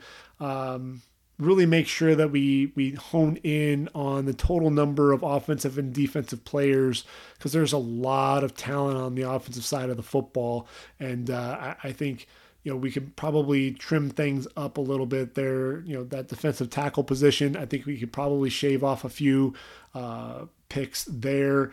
Um, I think obviously, you know, linebacker, defensive back, there are probably going to be some guys that are going to be undrafted free agents in those areas as well. Um, so it'll be interesting to see exactly how everything plays out. Obviously, we've got the Senior Bowl um, that's going to happen this weekend that I'm excited to see. We'll be breaking that down in next week's podcast, and then we'll start taking a look at uh, some of the team needs. We're going to take a look at, uh, you know, obviously free agency as we go along, and then we'll start breaking down position by position. Take a look at some of my rankings. Start talking about and breaking down um, really what the best fit is going to be for some of these players. And uh, you know, as I continue to put out some mock drafts, Um, we'll go ahead and take a look at some of those, not only first round, but we'll start talking about the second and third round as well. A little early to get into those second and third rounds. I know a lot of guys in the draft community like to do that. Look at those second, third, fourth, seventh round mocks. You know, I, think it's too early to really be able to do a lot of that assessment you know, until you get get to know exactly what's going on from a free agency standpoint. You got a lot of movement. You know, Matt Matthew Stafford's coming on. You know, is going to be on the move. LA, the Rams have, have, entered that conversation now. Jared Goff, it sounds like, may need a, a, a, fresh start somewhere else. I think you know he's kind of worn out his welcome there with, with Sean McVay. Um, so that's going to be interesting if they can move him you know, with that big contract. Deshaun Watson's formally asked for a trade. Um, what's going to happen with J.J. Watt? Um, is OBJ going to get traded? You know, a lot of things are going to happen. Who's going to who's going to take a quarterback? Who's going to retire? Is Ben, you know, Big Ben going to come back for another year? Can Sean Payton talk Drew Brees into coming back for another year? Tom Brady, if he wins another Super Bowl, wins number seven, does he come back to Tampa? Does he keep going? Does he really try to play till he's 45? You know, a lot of questions that need to be answered. Uh, and so that's what's going to be fun about the, this uh, this off season is we're going to be talking about all of this. We're going to break everything down, and then we're going to really see exactly what all of this tells us. So that Senior Bowl, like I mentioned, in our next podcast. Uh, next week, we'll be breaking that down, taking a look at really what we saw. Um, you know, take a look at at some of the practice footage. You know, I've mentioned a few of the things that I've seen. You know, I, I I'm one that's talked about Rhamondre Stevenson catching the football out of the backfield. He showed he was able to do that at uh, at the Senior Bowl. You know, Kadarius Toney looked like you know one of the better players there, one of the best players, if not the best. Um, in a lot of the drills, you know, just making some of the cornerbacks look silly with you know, his uh, joystick type movements out there on the field. Uh, so we'll have a lot to cover with that Senior Bowl, and then uh, I don't know. We'll see where it takes us after that. So hopefully you've enjoyed the ride. We'll go ahead and do it again here in a few days. So until then, everyone, enjoy your week. And for readyforthedraft.com, this has been the Ready for the Draft podcast. I've been your host, Greg Schutz. Thanks for getting weird with me on episode 17 of the podcast, and uh, we'll do it again next time. Take care, everyone. And until then, I am out of here.